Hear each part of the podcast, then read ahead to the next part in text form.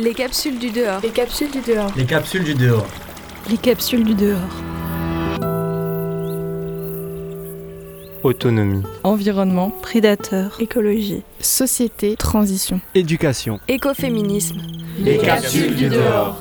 Une série réalisée par les étudiants du master Information scientifique et médiation en environnement. Avec Radio Grenouille, Euphonia et l'association Sens. Les capsules du dehors.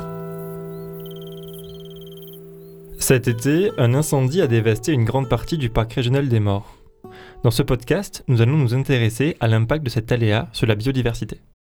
Pour répondre à cette problématique, nous sommes allés directement sur place, à la rencontre de notre ami Florian, ingénieur et gestionnaire forestier. Bonjour Eric, euh, bonjour Mathias. Alors je suis ingénieur forestier et gestionnaire euh, sur euh, toute la partie sud du département du Var, gestionnaire forestier, au sein de l'association syndicale libre sub-rivaroise sur l'ensemble des terrains siliceux donc du Var, ce qui s'étend sur l'ensemble de la plaine et du massif des morts. Et qu'est-ce que tu fais exactement du coup dans cette association? C'est quoi ton rôle? Alors au sein de l'association, je suis technicien forestier, donc euh, je m'occupe essentiellement de la gestion euh, du patrimoine forestier de nos propriétaires qui sont nos, adhérents. Moi je suis spécialisé dans le, châtaignier, donc dans les travaux en châtaigneraie pour la réhabilitation d'anciens vergers de châtaigniers. Euh, mais sinon au sein de l'association, on s'occupe aussi beaucoup des chênes lièges et de la production de, liège sur les suberées. Est-ce que tu pourrais me dire un peu quel est ton rapport à la plaine des morts? Alors, comme je vous le disais, on, est sur, euh, on, travaille sur l'ensemble de la partie siliceuse du Var, donc la, la plaine des morts fait partie de, cet ensemble. Euh, et euh, on a sur cette plaine une partie qui est privée, donc qui appartient à des propriétaires qui, sont, parmi nos, qui font partie de nos adhérents. Donc on est chargé de les accompagner dans la, dans la gestion de leur forêt sur, sur, la, sur cette plaine. On a une dizaine, plus d'une dizaine de propriétaires qui sont euh, dans la plaine des morts. Est-ce que tu pourrais un petit peu nous expliquer comment ça s'est passé pour toi, l'incendie qui est dans la plaine des morts, comment tu l'as vécu, euh, ce que tu en as vu, nous faire un petit historique? Bah alors ça a commencé le, le, le 16 août. Euh, au, au départ, euh, bon, on ne se doutait pas que ça allait prendre euh, cette ampleur. Euh, on a suivi euh, de près euh, le nombre d'hectares euh, qui, était, qui était atteint. Donc sur les, ça a duré trois jours quand même. Et pour atteindre euh, donc au début, premier, à la fin de la première journée, euh, enfin, euh, on était dans les, on n'avait pas encore une centaine d'hectares. Bon, c'était un feu, un feu classique. Et on a fini quand même petit à petit, ça n'a pas cessé d'augmenter. Sur les trois jours, euh, on est arrivé à 7000 hectares à la fin, donc euh, c'était loin de ce à quoi on s'attendait. Euh, et puis bon, ça a été un feu assez, assez étrange qui s'est, qui s'est propagé à des vitesses euh, assez exceptionnelles, bah, ce qui a fait qu'il n'a pas, qu'il pas, pu être, euh, pas pu être arrêté par les moyens de lutte de DFCI. Et on a eu aussi euh, ce- euh, un vent, un, le Mistral qui était particulièrement violent, ce qui explique aussi qu'il ait pris une telle ampleur. Et euh, également euh, sur les derniers jours, un vent qui a été très changeant, euh, ce, qui ce qui fait que la, lutte a été très, très complexe. pour anticiper la direction que- que- qu'il allait prendre, ça a été assez dur d'anticiper.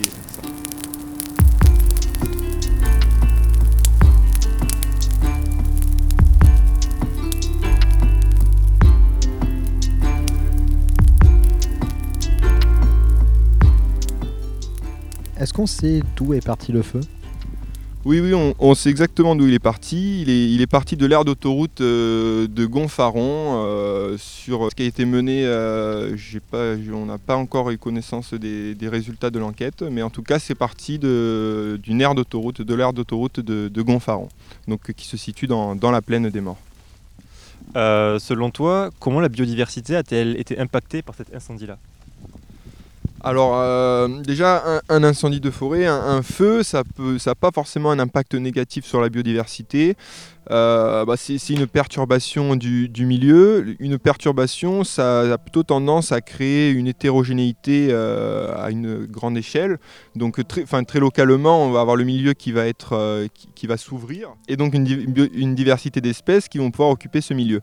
Après, tout dépend euh, de l'ampleur, de la surface de la perturbation. Euh, Lorsqu'on a des petites perturbations, euh, en l'occurrence un incendie de forêt, ça peut être une tempête, un glissement de terrain ou, que sais-je.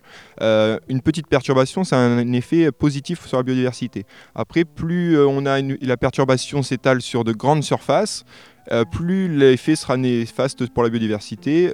Euh, Lorsqu'elle concerne une faible surface, ça peut même être positif pour la biodiversité puisque ça va créer euh, une hétérogénéité de, milieux localement et permettre à des espèces de milieux ouverts d'occuper cette zone-là. Oui, parce que la biodiversité, en fin de compte, c'est la, diversité du, vivant, donc la diversité des, espèces qui occupent un milieu.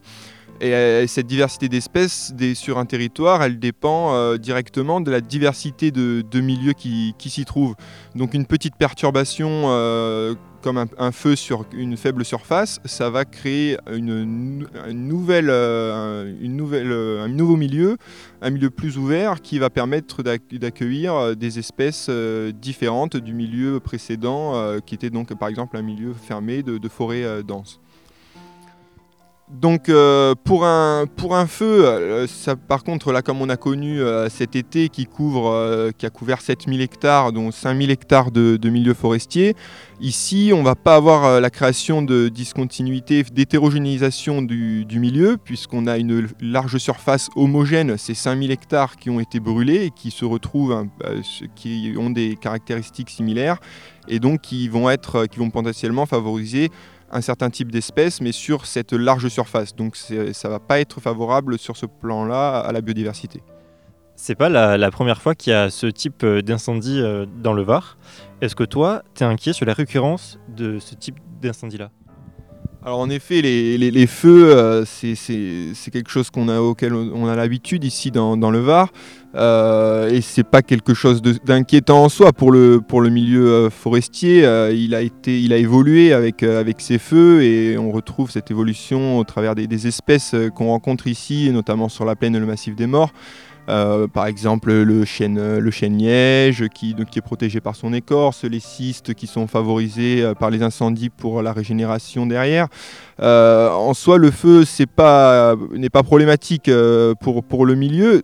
Par contre, oui, en effet, aujourd'hui, on a des feux qui sont de plus en plus fréquents et on a des feux qui, couvrent des surfaces aussi considérables, ce qu'on commence à appeler des, des méga-feux. Et ça, ça c'est alarmant, ça, ça peut être euh, vraiment inquiétant pour, euh, pour les milieux, parce qu'on a certes des végétaux, mais euh, qui, enfin en l'occurrence si on parle des essences forestières, mais également une faune une flore qui, ont évolué avec ces feux, donc qui ont su adapter des, stratégies pour survivre au passage du feu, voire même en, bénéficier. Mais, mais cette récurrence des, des feux ne permet pas forcément, ne leur permet pas de- d'en tirer parti ou en tout cas de se régénérer euh, suffisamment euh, d'un feu euh, sur l'autre. Et la végétation, la, enfin, la biodiversité, la, faune, la flore ne peut pas s'adapter aussi rapidement là, que l'augmentation de la fréquence des feux et des surfaces qui couvrent actuellement. Concrètement, est-ce qu'un incendie peut mettre en péril le milieu forestier à long terme? Bah, alors, sui- suite au feu, on a souvent une, une très bonne régénération euh, naturelle du, du milieu. hein, euh, on le verra tout à l'heure, mais les, les chênes, les lièges, les, les chênes euh, sont déjà en train de repartir euh, de souches, euh, voire du houppier, donc euh, des branches. Euh, ils n'ont pas de difficulté à, à se régénérer, sauf très localement. Euh, en tout cas, vraiment, là, si on parle vraiment de- des végétaux en eux-mêmes, euh, sont souvent pas complètement morts euh, suite au passage du feu. Il reste souvent au moins la souche et nombreux sont les essences forestières qui ont la capacité à repartir. Euh, par contre, le, plus gros problème euh, qui est entraîné par le feu et les plus gros dégâts qui sont causés euh, sur le milieu forestier, c'est pas forcément les dégâts que l'on voit lors du feu, avec la disparition de, momentanée de, ces végétaux, mais c'est plutôt les dégâts qui vont avoir lieu les semaines et les mois qui vont suivre ces feux. Donc, ce sont souvent des, donc c'est en période estivale hein, qu'on a, qu'on a ces feux ici. Et suite à, ces feux, donc à l'automne arrivant, on va avoir des, pluies. euh, ici, on a des pluies assez marquées euh, en automne. Et après un feu, le, sol se retrouve euh, à nu, très, sensible à l'érosion. Et euh, sur terrain, sur forte pente, en l'occurrence euh, sur le massif des morts, euh, on a beaucoup de terrains qui sont une pente notable supérieure à 30%, sur lesquels on a vraiment des risques d'érosion et donc de perte de, centimètres de sol qui sont très précieux. qui sont les premiers centimètres les plus riches hein, pour le milieu forestier avec l'humus et là où on a le plus de nutriments, ce dont, ont besoin les arbres qui constituent ce, milieu. Et là, on a vraiment un risque, à long terme, de, perdre euh, le potentiel forestier euh, du site. Euh, un, centimètre de sol, c'est entre 1 et 10 siècles hein, pour, le former, et ça peut se perdre en quelques semaines, ou voire en une demi-journée avec de- des pluies torrentielles qu'on peut connaître ici dans la région. Donc euh, oui, ça peut euh, en effet compromettre euh, le potentiel forestier et l'avenir forestier du- d'un- d'une zone par la perte de sol quand on se retrouve avec la roche-mère qui commence à affleurer avec plus que quelques centimètres de sol et ça peut aller très vite hein, avec des feux récurrents et entre deux feux avec un système racinaire, un, un maillage qui se refait pas suffisamment. Euh, à la fin, on n'a plus la capacité à accueillir les essences d'un milieu forestier, donc une forêt, et euh, on n'a plus que des essences de maquis euh, qui, poussent sur ces zones-là.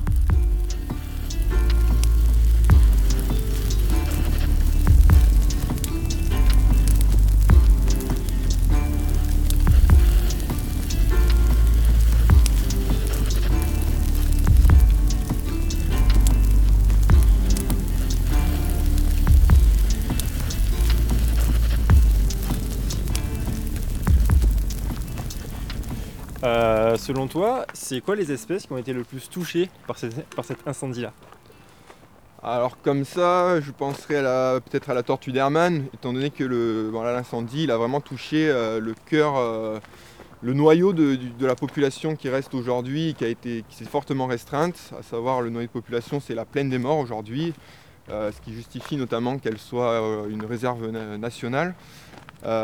Cette espèce donc elle a bah, elle n'a pas la faculté de, s'enfuir, de s'échapper hein, quand il y a un feu qui, arrive.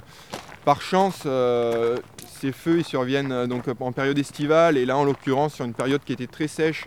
Donc euh, la majorité de ces individus étaient en train d'estiver. Ils étaient déjà cachés, ils étaient au repos, donc dans diverses cachettes. Et hum, la nature de ces cachettes a, beaucoup joué sur euh, leur survie, c'est-à-dire que bon, elles peuvent se cacher sous des souches, euh, entre des rondins, sous des dalles rocheuses, et forcément, euh, lors du passage d'un feu, toutes ces cachettes ne se valent pas pour être protégées de la chaleur des flammes. Donc Là, sur l'ensemble de la, réserve, euh, il y a eu, euh, donc dans la plaine, il y a eu par contre une, y a une bonne survie, euh, un bon taux de survie parce qu'on a beaucoup de dalles rocheuses dans la plaine des morts, donc beaucoup d'abris qui protègent du feu, ce qui justifie qu'on a observé euh, 60% de survie de l'espèce. Et par contre, dans le massif, on a beaucoup moins de, cachettes qui protègent du feu, donc rocheuses. Et là-bas, on a eu euh, plus de 90% de, mortalité par contre sur cette espèce. Euh, à, mon sens, c'est peut-être ce qui est le plus dommageable. euh, c'est- déjà, c'est une espèce qui est emblématique et qui aujourd'hui. On parlait de biodiversité. Là, la perte de cette espèce, c'est vraiment une perte euh, de biodiversité à l'échelle du, du département même à l'échelle nationale, voire mondiale. Euh, oh, ça peut paraître, euh, on peut se dire il y a eu 60% de survie euh, sur la plaine, le noyau, c'est- quand même c'est bien, mais c'est une espèce qui se reproduit très lentement, donc qui prend énormément de temps à reconstituer une population. Donc, et, vu déjà la, la gravité de la situation dans laquelle elle se trouve, c'est vraiment dommageable pour l'espèce. Euh, après, euh, on, bon, on espère si, si, si on n'a pas de feu euh, sous peu, qui arrive sous peu sur cette zone, peut-être que ça laissera le temps à la population de se reconstituer. Bon, malheureusement, on en a parlé tout à l'heure, les feux hein, sont de plus en plus récurrents hein, aujourd'hui. Mais il faut noter quand même que suite au feu, les survivantes euh, se retrouvent dans un milieu qui leur est, qui est même des fois plus favorable qu'avant euh, le feu. On va pas jusqu'à souhaiter qu'on ait un, incendie de forêt sur les sites où on a des populations de tortues d'Arman, mais pour les survivantes, suite au feu, on a euh, la strate herbacée qui est favorisée, et donc on a beaucoup d'herbes euh, qui vont pousser dès le printemps prochain, et le milieu va être réouvert, et ça, va constituer un milieu qui va être euh, favorable à l'espèce. Donc on espère l'avoir reconstitué, ce noyau de population dans les années qui, suivent et espérer toucher du bois pour qu'on n'ait pas de, feu sur cette période. Bon, du coup, Florent, tu nous as emmené au milieu du massif forestier, euh, vers une zone qui a, un petit peu brûlé. Euh, qu'est-ce que tu peux nous dire du coup sur, euh, sur cette zone? Alors ici on est à cheval entre une suberée, donc un peuplement de, de chênes qui a été traversé par le feu et sur notre droite une pinède également qui a brûlé. Euh, ici, ce qu'on peut voir, euh, sur les chênes lièges déjà, euh, on peut voir qu'ils n'ont pas tous brûlé de la même façon. Alors là, on a ici un chêne dont on a seulement les, feuilles qui ont, brûlé, mais dont toutes les ramifications du, feuillage sont restées. Et on voit déjà des rejets sur, le houppier, donc sur ces branches, euh, qui sont repartis. Donc là, on a un arbre qui est pas du tout, euh, dont, la survie euh, est bien assurée. Par contre, à côté, ici, on a un autre chêne liège qui est beaucoup plus, qui a été beaucoup plus sévèrement dommagé par le feu. vous voyez que là, on a pas seulement les, ses feuilles, son feuillage qui a brûlé, mais on a aussi l'ensemble des ramifications, donc des grosses branches, hein, jusqu'à des sections de, de 5-10 cm. Et alors là, sur cet individu-là, on voit qu'on a surtout des rejets de la base, du pied. Euh, il, va être, euh, il va repartir en taillis. Donc, donc ça, c'est pour les, les chênes lièges. Euh, on voit que bon, c'est une essence qui est résistante au feu grâce à son écorce. Mais c'est un isolant thermique, mais ça ne permet pas non plus d'assurer systématiquement la survie de la partie aérienne de l'arbre. Euh, tout dépend de l'intensité euh, du feu, de la quantité de, combustible qu'il y avait euh, sous, cet arbre. En l'occurrence ici, peut-être sûrement que sur cet individu, on avait un sous-bois de, bruyère assez dense qui a entraîné une chaleur excessive et qui n'a pas permis la reprise du houppier. Mais on a quand même ici des, rejets, sur le pied, donc une régénération de cette suberée qui, est assurée. Euh, sur, notre droite, euh, par contre, sur cette, euh, sur pinède de, de pain maritime, on voit que les, arbres, ont, les, aiguilles ont complètement grillé et on n'a pas du tout de, départ.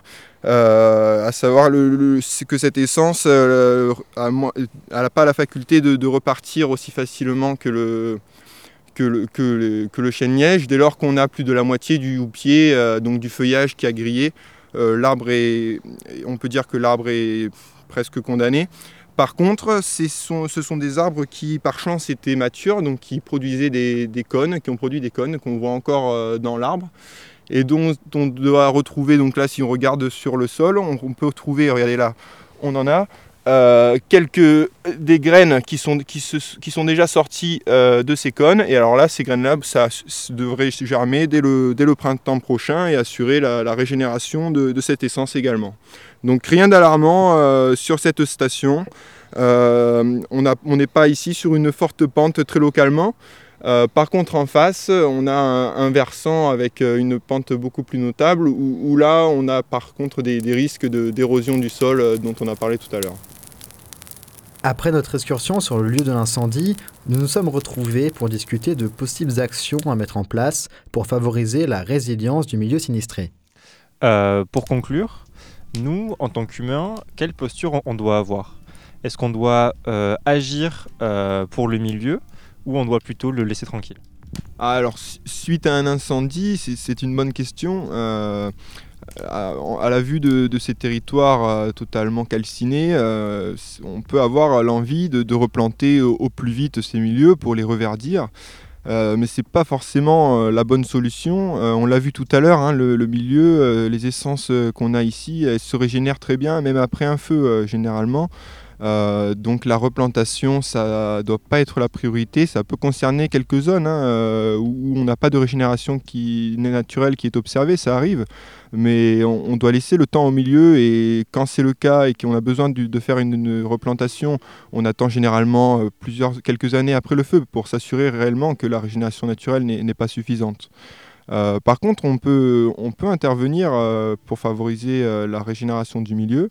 Euh, L'intervention sûrement la, plus bénéfique euh, au milieu su- suite au feu euh, concerne la, protection des sols. On l'a vu tout à l'heure, c'est ce qui pouvait avoir le plus de conséquences sur la, durabilité du, milieu forestier euh, suite au feu, c'est la, perte des sols euh, avec l'érosion. Et ça, on, peut euh, contribuer à limiter cette érosion suite à un feu. On, appelle cette intervention le, fascinage. On, vient créer des berges. Alors, concrètement, après le feu, on, voit bien qu'on n'a pas la totalité du, combustible, donc du, bois qui est parti en fumée. hein. Il reste encore un grand nombre de tiges euh, calcinées, mais encore euh, bien là.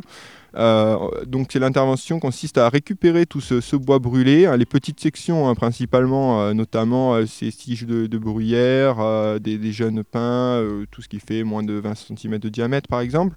Et avec tout ce- toute cette matière, on vient créer comme des petits barrages parallèlement aux courbes de niveau, donc perpendiculairement à la pente. Euh, et ces, berges qu'on va espacer plus ou moins selon la quantité de matière euh, qu'on a de disponible sur place, ces berges donc vont permettre de, retenir euh, ces, sols qui sont si précieux et donc d'éviter leur érosion tout en permettant également de, retenir l'eau de ruissellement des pluies. Donc en plus de, retenir les sols, ça va aussi permettre de favoriser la régénération naturelle, euh, puisque très localement, juste à l'arrière de ces petits, barrages, de, ces, fascines, on va avoir le sol qui va même très localement euh, au- augmenter, hein, euh, puisque entre deux fascines, on a une petite zone qui va être érodée, mais ce sol va venir s'accumuler contre la fascine du dessous. On a l'eau de ruissellement qui va venir s'infiltrer. On a éventuellement aussi les graines, comme on a pu en voir tout à l'heure, de, de pin euh, qui vont euh, s'y accumuler. Donc très localement, on va avoir un milieu très propice à la régénération du milieu. Mais la première vocation de, ces types, de cet ouvrage est bien sûr de, de retenir le sol. Et ça, oui, c'est une intervention que nous, nous pouvons euh, mener euh, pour limiter les, les dégâts euh, de l'incendie. Et bah du coup, merci beaucoup Florian pour cette interview et bah, bon courage pour les fascines. Merci à vous, euh, Mathias et Eric. Les capsules du dehors. Une série réalisée par les étudiants du master. Information scientifique Et médiation en environnement. avec Radio Grenouille. Euphonia et l'association Sens.